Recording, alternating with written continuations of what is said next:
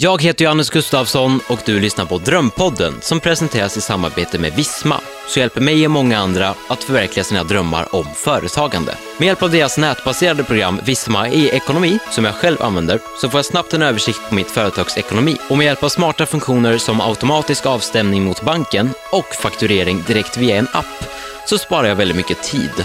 Och istället för att lägga timme efter timme på bokföring, som jag själv inte tycker är det roligaste, så kan jag istället göra det som jag tycker är kul på riktigt. Som att till exempel stå här och prata med dig.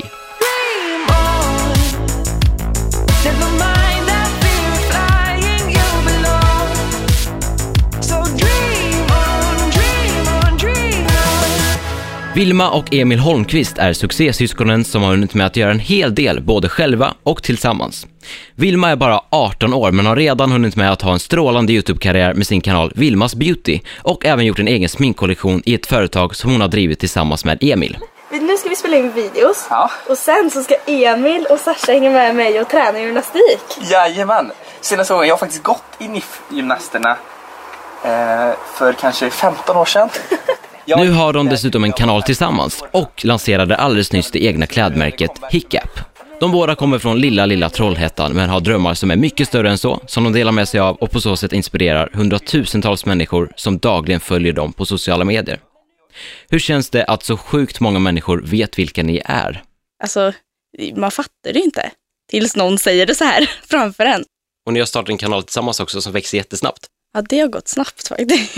När man tänker det så absolut. Ja. Verkligen. Men ni har jobbat ganska hårt för det också. Ja. Hur började allt? Alltså allting började egentligen med min kanal. Varför den började var ju för att jag själv kollade i YouTube. Och så ville jag prova. Jag började med att jag bloggade och så la jag upp videos på YouTube till bloggen. Och sen så tyckte jag att det var så här, men det hände ju mycket mer på YouTube än på bloggen. Så då tyckte jag YouTube var lite av det roligare. Så började jag lägga upp sminkvideos, mestadels. Kunde inte jättemycket om smink, men lärde mig av YouTube och så. Och när var det? Typ, första videon la ut var nästan 2010. Så det var ju ett tag sedan. Och när du blev stor på YouTube så kom Emil in i bilden. Fast han fanns ju med i bilden från början för att ni är syskon. Men ni började driva företaget Vilmas Beauty. Ja, alltså... Han kom ju egentligen med först för att jag ville göra en video med han. Och sen så märkte jag att alla tittare tyckte det var jättekul. För han var jätterolig tydligen. Och sen så han är väldigt som vår pappa så här, mycket tänker business i allting. Så jag gjorde ju bara en massa roliga videos. Och sen så kom Emil in och bara, man kan tjäna pengar på det här. Typ. Jag bara, ja, okej. Och det var lite så han kom in. Och det var då vi... började med företag. Och varför vi började med företag är väl för att vi har en företagsfamilj. Vad har era föräldrar för företag? Det är vår pappa som har ett företag och vår mamma jobbar på hans företag. Men det är en reklambyrå och managementföretag som jag jobbar med. Okej. Mm. Ja. Du pluggar på business school idag, Emil. Ja, exakt. Vad ville du bli när du var liten? Ja, jag tror alltid, alltså till första när jag var väldigt liten, det var ju trollkarl då, och den delen har väl gått ifrån, men då trodde jag att man kunde trolla på riktigt, att man kunde trolla fram saker då, utan så tänkte jag bara, svinbra, behöver man aldrig köpa någonting, bara trolla fram en grej. Trolla fram pengar. Ja, exakt, eller grejer, produkter, men det var ju väldigt liten då, sen så krossade min pappa den drömmen en gång, sa till mig att det gick faktiskt inte att trolla. Så att, det var ungefär i Pokémon-eran där när man var liten, jag spelade Gameboy och sånt. Så då hade jag den också. Det var därför jag ville bli trollkarl. Men när jag inte blev trollkarl sen då så har väl egentligen varit väldigt blandad. Men jag har alltid älskat liksom sälja och köpa. Jag tror när jag var 12 ungefär så började jag sälja och köpa grejer på internet. Mycket så här Blocket och Tradera. Varje gång jag skulle köpa någonting så kände jag, nu måste jag sälja någonting för jag vill aldrig gå minus på mitt konto eller liksom. Jag vill alltid få mer pengar. Och det låter som man är bryr mig om pengar så mycket, men det var mer liksom sälj och köpandet som var kul. Och sen dess har alltid liksom säljet funnits där och jag har sålde mycket jultidningar varje år. När andra började gå liksom till konfirmera sig så valde jag att jag skippade konfirmera mig och så började jag sälja Aftonbladet istället den tiden. På söndagar till exempel. Och ja, sen dess så det alltid funnits där. Sen har jag varit lite blandad, typ jag gick i teknik i gymnasiet, men det var inte riktigt någonting för mig. Jag var typ så här, hade väl lite intresse i början, men businessdelen eller liksom säljdelen har alltid funnits där. Och det gjorde att jag hade 2 hobbyföretag innan jag och Vilma startade vårt företag. Som ändå varit lite hjälp till att vi har kunnat göra det här till något bättre. Du fick inget brev från Hogwarts alltså? Nej, jag fick ju inte det. Det var fan. Jobbigt läge. Ja, lite så. Vad ville du bli när du var liten? Ja, jag ville bli en pizzabagare faktiskt. Samma här för att vara ärlig. Nej, jo. Du skämtar. Och polis. Typ. Ja. Och så 30 andra saker samtidigt. Ja, det så var det alltid. Ja. Hade 100 grejer, men det var liksom pizzabagare. Jag vet inte, jag tror det bara var för att det såg så himla kul ut när de gjorde så här, slängde på grejer på pizzan. Så, men det var ingenting jag fortsatte med. Men det var egentligen därifrån.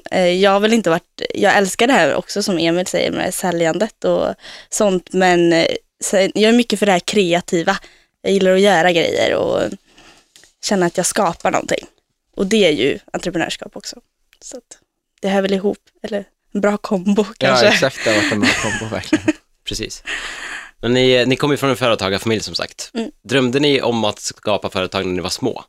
Ja, jag vet att jag sa bara, jag vill bli chef. Och alla bara, för vad det? Jag vill bli chef. Jag vet inte varför. Emil? Ja, jag tror att det alltid funnits där faktiskt. Nej, men jag har alltid drivits väldigt mycket av den här att få, kan man säga, resultat utifrån vad man presterar och inte per typ hur många timmar man är där eller så. Så det har nog alltid funnits där. Vilma, när liksom kände du att din kanal började växa på riktigt? Alltså jag brukar få den frågan, men jag har alltid känt att det faktiskt har varit en så här stabil uppgång. Det har inte gått så här upp i taket och det har inte gått ner i botten, utan det har alltid gått väldigt stabilt. Men jag vet att när jag fick mina 100 prenumeranter, då gjorde jag en tackvideo och jag var helt överlycklig, och Emil hade en YouTube-kanal då med. Och jag kommer ihåg, jag hade gått om han i prenumeranter, och det var ju, vi gillar att tävla mot varandra. Så det var ju det bästa. Men jag har aldrig tänkt så här, shit, nu börjar det hända någonting, utan det har alltid bara hänt, och jag gör det för att jag tycker det är så kul och alla roliga tittare. Vad gjorde du på din kanal, Emil? Jag åkte longboard. Jag och en kusin. Det var våran grej. Vi åkte longboard, och så vissa var typ så här tips och tricks, och andra var bara kolla på oss när vi åker typ. Det var väldigt bra tyckte jag. Ja, tack. Tack, du var en av mina 100 prenumeranter. Ja, det var väl. Finns den här kvar att se? Ja, det finns den faktiskt. Är det någon som har hittat det? Era fans idag liksom? Sitter de och hånar er nu? Eller? Kommer du ihåg när jag skulle så här, promota det? Ja, exakt. Vi sa det i en video för jättelänge sedan gjorde vi. Och då var det några som kollade på en. Men det var inte så många. Vi länkade inte kanalen på något sätt. Så att jag var inte jättestolt över den så. Men den finns kvar. De är ändå lite roliga videos så här efter.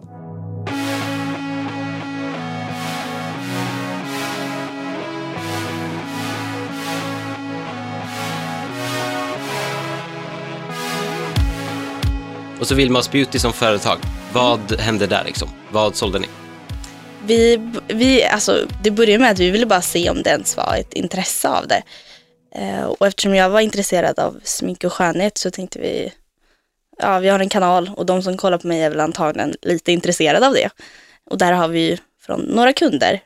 Så då började vi med och designa lite egna sminkborstar. Väldigt simpelt, inte så många. Vi köpte inte in så många, utan det var mest för att testa. Och vi kände att det gick bra. Och därifrån fortsatte det, och vi tyckte det var så himla roligt, så vi bara, ja, det bara spruta i det. När var första gången ni sålde slut på lagret? Det tog väl ett halvår kanske för oss. Och vi hade väl typ, jag tror första inköpet var 200 set av borstar. Det var 10 borstar. Mm, exakt. Så det gjorde det. Om man ställer relation till din kanal, hur många följare hade ni då? Alltså på Vilmas Beauty, jag tror det var kanske 30 000 ungefär när vi startade kollektionen första då. Vad fan är det? Ja, det var ändå så. Mm. Ja. Det är ganska bra jobbat. Ett halvår, 200 set med borstar på 30 000 prenumeranter. Och idag har ni typ 250 000 på en kanal. Hur liksom Hiccup nu då, när ni ska starta igång det? Liksom, vad har ni för förväntningar på det? Alltså det ska bli så kul. Jag är så, alltså grejen är så här, jag är så jäkla nöjd. Och då känner jag bara så här att jag är så förväntansfull för att se vad mina tittare tycker om resultatet. Och allt jobb bakom, och hoppas de ser det. Jag har försökt berätta liksom, lite processen i allt det här. När vi har skissat och allting sånt där. Men det är ju egentligen svårt att visa sånt också. Men får hoppas de blir nöjda i alla fall. Hur länge har ni jobbat med det? Sen början av året skulle jag säga att vi startade igång hela processen. Så att nästan 10 månader då har det blivit nu. Shit vad snabbt tiden. Men varför går ni från Vilmas Beauty till Hiccup? Det var väl mest, först och främst har vi alltid kanske, man vill att ta något lite coolare namn. Jag kom ju på Vilmas Beauty när jag var 10 år liksom. Så jag kände väl att det namnet är sådär. Men det var väl mest för att jag kände att det är klart, alla gillar inte mig. Och vi vill ju kunna sälja en produkt som folk som inte gillar mig ändå kan köpa. Om man tänker lite långvarigt. Så det var bäst att vi testar lite. Och sen så, namnet har ju varit från att när jag i, jag vet inte, 8-9 års ålder sa att jag ville ha ett varumärke eller någonting som ska heta något med det. Ja, det heter ju Hiccup, men det började ju med hick för att jag hicka så otroligt mycket. Jag gör det fortfarande. Alltså okay. Verkligen typ 5 gånger per dag. Det är helt sjukt. Jag vet inte varför. Kan det komma helt oförberett nu under inspelningen? Ja. Alltså bara ett liksom? Ett hick? Nej, jag hickar jättehögt, jobbigt och länge. All right, jag förstår. Men från början av året har ni jobbat med det här, ungefär. Hur ser processen ut när man ska starta upp ett helt nytt varumärke? Alltså man får typ kombinera ju att första hitta ett namn samtidigt som man startar liksom vilken typ av kollektion man vill ha. Det svåra med namnet är ju det att det känns som vi hade 1 miljard förslag, men eftersom vi måste gå igenom en process av att det ska varumärkesregistreras och eftersom vi ska vara internationellt så måste vi ha det i Europa eller över hela världen. Och då får det första vara någonting som inte finns redan. Och sen så får du inte ett annat vanligt namn oftast, eller vanligt ord. Och det mesta, det vi kom med, det betydde något helt annat på något annat språk. Jag vet att hick, som vi egentligen bara ville ha, det betydde typ bondlurk.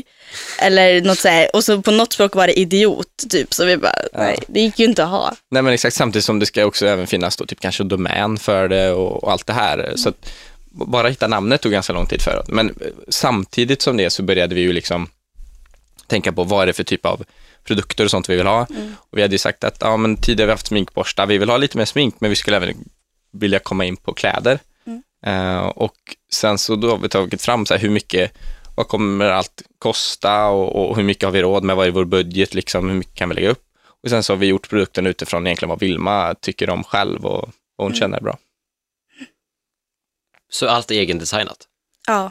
Alltså eftersom jag inte har någon utbildning på vad som är senaste modet och sånt där. Men jag ändå har någon slags, jag vet ju lite om stil så har vi ju gått på mycket nu i början i alla fall. Vad jag själv skulle bara dö för att ha i garderoben. Men liksom om allt är egendesignat, ni har ju sålt sminkborstar och haft webbutik förut. Men att dra igång en helt ny kollektion. Och hur funkar det med så här, leverantörer, designers, liksom allt så här?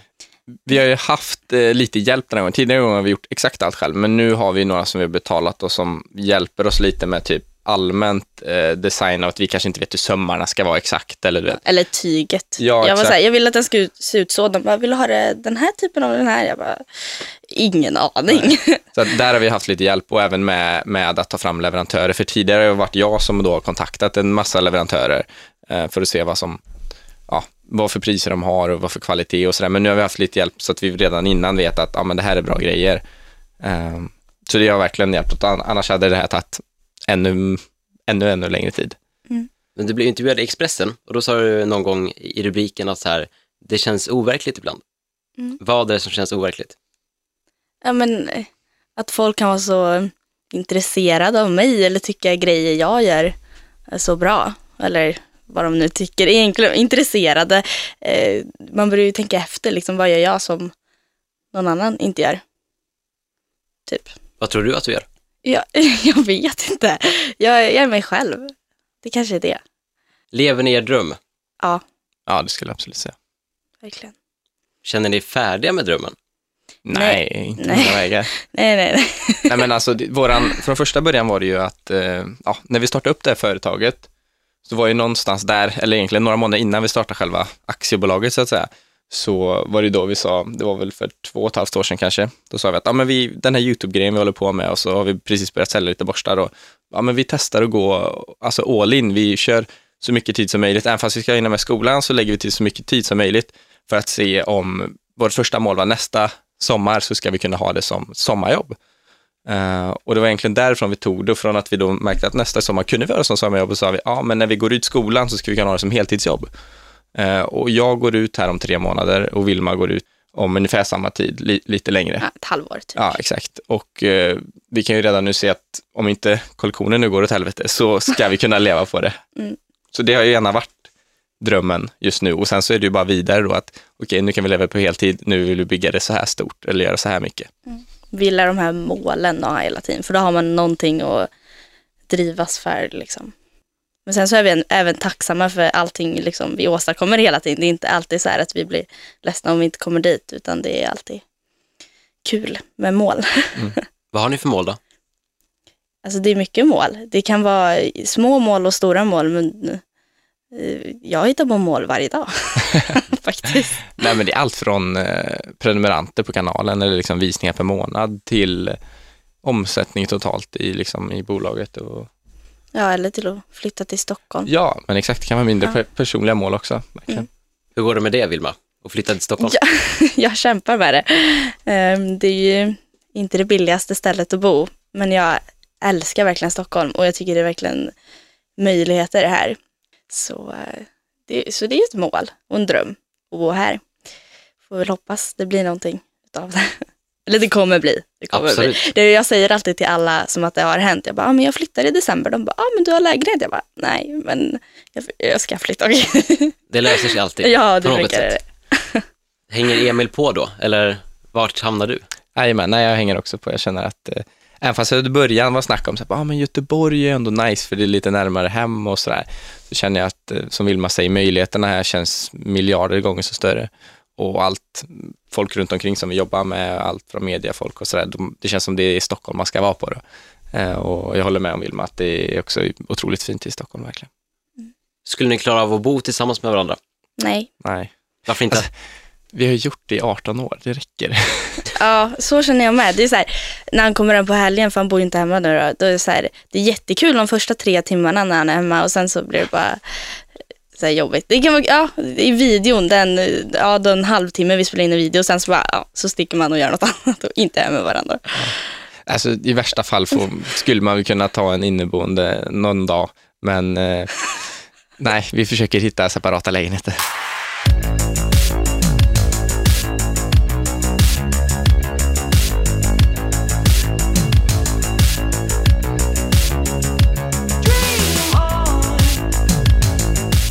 När man tänker på Hiccup som varumärke, vad är det man vill uppnå? Har du några så här keywords som ni vill vara? Jag har väl, alltså typ, vad är det jag har sagt? Attitude with Hiccup. Mm. Alltså lite så här attityd. Vi vill ju gärna att man ska inte vara rädd för att synas och höras. Nej, men det är inte de här kanske kläderna som sticker ut, utan mer att man ska ha känslan av att det här är bekvämt. Jag har skitbra självförtroende i de här kläderna. Mm. För det är så jag känner när jag har på mig dem. Så det är väl det jag vill få uträtt av dem. Men nu har ni har ju rullat ut det här till era följare, i alla fall. Hiccup. Vad har ni fått för respons hittills? Ja, alltså vår Instagram, vi har ju knappt visat kläderna och redan 11 000 som följer den. Och då har vi bara lagt ut inspirationsbilder hittills. Så att de är ju med oss i alla fall, det är bra. Några stycken. Nej, men det är superkul. Så vi försöker tagga upp dem för det här. Ja, vi har försökt teasat lite och vi har väl visat mycket av grejerna sådär. Men... det känns som det är ganska bra respons. Vilma, du hade väl någon gång när de skulle screenshotta där, du visade någon klänning. Då var det rätt många som gjorde det. Ja, jag gjorde en liten sån rolig grej för att se om de var intresserade. Så la jag ut på Snapchat så här, printa om ni tycker den är snygg, typ så här. Och då var det... var det ett varuprov, typ? Ja, nej, det var ett färdigt plagg. Men jag ville mer... bara för att de hade inte sett pluggen så mycket innan. Okay. Och då kan man ju se hur många det är som har screenshotat eller printat. Vad var det nu? 1300 personer. Mm. Men oavsett hur positiv man är och vare sig det är på YouTube eller företagsvärlden så kommer det alltid motgångar någon gång. Ja. Vad har ni mött för motgångar? Det är ju självklart varit köpt in massa produkter och bara woo, nu kör vi! Jag har gjort jättemycket. Jag tror vi gjorde några smycken som jag tycker är jättefina, men det räcker ju inte att jag det räcker ju inte att jag tycker de är fina. Det gäller ju att de kunder vi har tycker också de är fina. Nu var det liksom priset egentligen som vi hade sagt lite för högt pris. Mm. Men egentligen det priset som var för oss lite det lägsta vi kunde ge eftersom vi hade lagt så mycket pengar på dem. Men då märkte vi att de kunder vi har, de har inte den prisklassen. Men då lärde vi oss det. Så vi tar mycket av att vi lär oss om motgångar. Mm. Men det är inte så att det alltid går rakt upp såklart. Nej. Det är mycket sånt. Men man lär sig alltid hela tiden, så det är bara bra. Så vi brukar alltid vi gör grejer och sen så tar man bara efter det som inte gick bra. Och så har du jättemycket exemplar av ditt favoritsmycke. Så det är ju kanon. Det är faktiskt så bra. Det är ganska många i alla fall. Ja, det är alltid så här, present. Farmor, mormor. Ja, hela släkten har det. Ja, men jag tänker på näthat på YouTube. Är det någonting som drabbar er mycket? Jag skulle inte säga att vi får så här mest näthat liksom, av alla på YouTube. Det är inte så att det är liksom... Det är ju alltid mer gillningar än dislikes, om man kan säga så. Men självklart, alltså, ingen kommer undan näthat. Tyvärr, det låter jättehemskt. Men jo, det är klart. Det är otroligt mycket, både på min kanal och på min och Emils. Mm. Men vi har väl en ganska bra taktik där, har vi inte? Jo, det har vi. Nej, men vi brukar göra så att Visst, jag är inte alltid heller så jätteglad för näthatet, men jag tror jag klarar det lite lättare än Vilma ibland. Mm. Så vi har lite taktiken av att jag oftast är den som kollar alla kommentarer, och om jag ser något som så här, jag vet att det ger ingen nytta, så tar jag bara bort dem. För vi tycker inte att det ger någon nytta att det ska vara dåligt. Ja, och sen när jag kollar så finns det inga där och jag bara, mina följare är bäst. Det kanske är lite, nej men allt tar vi inte bort, det gör vi absolut inte. Nej. Men en del, de är jättehårda som bara känns onödiga, som ändå folk skulle kommentera att nej, så det, alltså de som är med Vilma, vi får ju mycket stöd från dem då om det kommer hat, men oftast känner man, nej men det behövs nog inte. Nej. Men hur brukar näthat se ut då? Vad är det för kommentarer? Alltså det är ju alltid något liksom. Det är utseende, rösten, bakgrunden. Och det kan ju vara feedback på vissa grejer också, men näthat, alltså så jag tycker det är när man klagar på allt. Ja. Eller går på känsliga punkter eller verkligen använder ord som man verkligen inte ska använda. Så det kan vara liksom, det kan vara från lätta kommentarer som jag tycker är näthat till de här jättegrova som är så här helt sjuka att det ens finns. Den värsta som jag tycker som känns personlig på något sätt, det är ju när de typ säger incest. Och det tycker jag är så otroligt tråkigt. Jag hatar det. Jag och Vilma har ju liksom en syskonrelation som kanske inte alla har. Vi har ju väldigt roligt ihop, men alltså det finns ju verkligen, det är ju bara det. Och det är så tråkigt att de på något sätt då vill se det på något annat sätt. Det är väl det mesta vi får på vår kanal. Sen har vi ju alltid hört det. Och så vet jag själv att jag kan kolla på engelska videos där det är två stycken som sitter och så tror jag de är ihop och sen i slutet bara, nej men de är syskon. Men just hur de kan gå på och verkligen vara taskiga med det här. Det är ju ingen som gillar det. Nej, men jag tror att folk måste klaga på någonting och så hittar de inget annat och bara så här, incest. Ja, men så är det ju. Så är det verkligen. Och jag kommer ihåg när jag visste inte vad det ordet betydde. Jag lärde mig det från näthatare. Och jag läste och bara, för jag tror vi spelade in en mukbang. Och så tog jag bara, men den här frågan. Eller någonting så här. Och jag bara, nej, Vilma. Vet du vad det betyder? Bara, det var jättevidrigt. Men...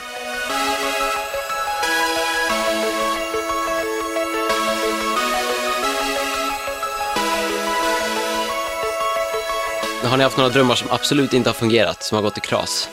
Ja, men något som så här, säkert alla har velat bli är ju liksom artist, känns som. Och alltså, har man ingen sångröst så är det ju rätt kärt. Men det är ju något man alltid, alltså det är så här, det verkar så himla kul. Det men det sant. Känns som det är... Ja. Den är nog gett upp, ja. Men de har inte haft den då, men... Har du inte gjort? Nej, kanske inte. Jo, hårdrock. Ja, jag hade ju lite hårdrocksperiod där. Ja. Kanske var det. Du ser inte ut som en hårdrockare. Och våra poddlyssnare får sitta och googla liksom nu. Men Nej, jag vet inte, jag har väl aldrig gått ut med det någonstans riktigt. Och det är inte så att jag skäms över den perioden. Jag gillar fortfarande hårdrock till viss del, lite mer så här. Eller rock, kanske klassisk. Har ni någonsin varit nära att ge upp för alla motgångar, vad den kan vara, och näthat till för många halsband? Jag skulle säga att typ min kanal har det varit flera gånger att jag bara, nej Emil, vi kör bara din och min. För att jag tyckte det varit så otroligt mycket lättare att ta på näthat, och för då är det liksom så här, men det är ju inte bara mitt fel i video. Det är ju fan hans också. Vilma går in med inställning på, men om det är någon näthat så är det ju Emils. Ja, nej men verkligen inte. Men när du gör en video själv så tycker jag att det blir så himla mycket, för då är det du själv som bara gjort den, du själv som bara pratar, då kanske man tar det lite hårdare på sig själv. Eller jag gör det i alla fall. Och då har det varit flera gånger att jag inte velat ha kanalen. Men jag ändras mig, alltså det har verkligen varit så här, vad så tur att Emil har sagt, men kör på lite till. För jag är ju alltid en vecka efter bara, bästa kanalen. Typ. Har ni någonsin varit nära att ge upp? Nej, alltså jag tror inte det. Men det är som Vilma säger, jag tror hon har väl kanske haft det, jag har haft det lite lättare, hon har haft det lite svårare, för att jag har ju inte varit youtuber så länge liksom. Och när jag bara varit, ja vad ska man säga, utanför, jag har varit den ekonomiska, lite mer administrativa delen, så är det inte lika svårt liksom. Så att jag har nog inte gett upp på det sättet. Nej, det har jag inte. Vad är det som gör att ni fortsätter då ändå? Alltså det är något jag har lärt mig av, att händer något, alltså skulle det vara någonting, känner man någonting, liksom fortsätt ändå. Bara fortsätt, och så, för jag vet alltid att jag ändrar mig till slut, eller att det vänder på något sätt. Men det är klart, ibland är det ju så otroligt mycket lättare och ibland är det mycket svårare. Mitt knep är att bara göra det ändå. Skulle ni säga att ni är nöjda med vart ni står idag? Verkligen. Ja, det är jag i alla fall. Det är väl. Men det är väl alltid så här, jag tror kanske vi är dåliga på att... vi skulle kunna uppskatta det lite till. Mm, det tror jag. Men, och sen så är det självklart grejer vi vill förbättra. Ska jag vara den klyschiga programledaren och fråga så här, vart ser ni er själva om 10 år? Jag tycker om sådana frågor. Yay. På något sätt. Det är... Men jag vet inte, det kanske inte exakt då, men alltså det skulle ju vara kul om man hade liksom kvar kanalen och sånt. Sen känns det ju som att man inte kommer ha det, men man vet inte riktigt. Sen är väl lite målet, men även som jag verkligen tror kommer hända, är ju att Hiccup blir stort och att det verkligen blir internationellt och man liksom, alltså mer och mer folk känner igen märket. Och det är väl egentligen det jag ser mest liksom inom 10 år, att Hiccup, då går folk, alltså det är liksom the casual, liksom det man har på sig liksom. 100 anställda. Aha. Nej men du vet, det är ju lite min dröm absolut, och kunna verkligen ha drivit upp något från 0 till ganska mycket. Har ni några andra drömmar som absolut ingen vet om? Jag vill lära mig gitarr alltså. Och jag fick en gitarr för typ 1,5 år sedan, men jag har en period där att jag testar den och spelar på den ungefär så här, max en vecka, och sen så har jag mycket annat att göra och glömmer bort den. Ja, fick ju en gitarr i julklapp. Ja, men det var det jag sa. Det var aldrig använt. Nej, den är mest snygg i lägenheten. Sant. Inredning? Ja, faktiskt. Jag vet faktiskt inte. Det är väl lite det här... Man vill ju kunna sjunga. Alltså. Kommer inte släppa det. Alltså, vår släkt är ju inte kända för att kunna sjunga. Har ni några tips till alla där ute som vill förverkliga sina drömmar? Vad ska man göra? Börja med någon plan. Och så är det något i den planen som inte går, då ändrar man planen. Och jag skulle säga att alltså, en idé är ju ingenting utan action. Det finns ju väldigt många kompisar som också så här, liksom, men jag vill starta det här eller göra det här, och många bra idéer, men det sker sällan grejer. Så att mitt förslag är att, alltså, massive action, gör så mycket som möjligt. Och sen så kan idén vara, den behöver bara vara okej liksom. Det behöver inte vara något speciellt med den. Det är egentligen det som brukar vara det svåraste. Det, och sen att man måste vara uthållig. Det tar tid liksom. Vi har byggt upp det här på 4 år någonting, och idag går det ganska bra liksom, men att det är inget overnight success inte. Och vara positiv, eller hur? Inte klaga. Nej. Just det. Tack så jättemycket för att du har lyssnat. Glöm nu inte att gå in och prenumerera, och skriv jättegärna en recension också. Det skulle göra mig jätteglad. Glöm inte heller att följa Visma och mig på sociala medier. Våra användarnamn hittar du i beskrivningen till det här avsnittet.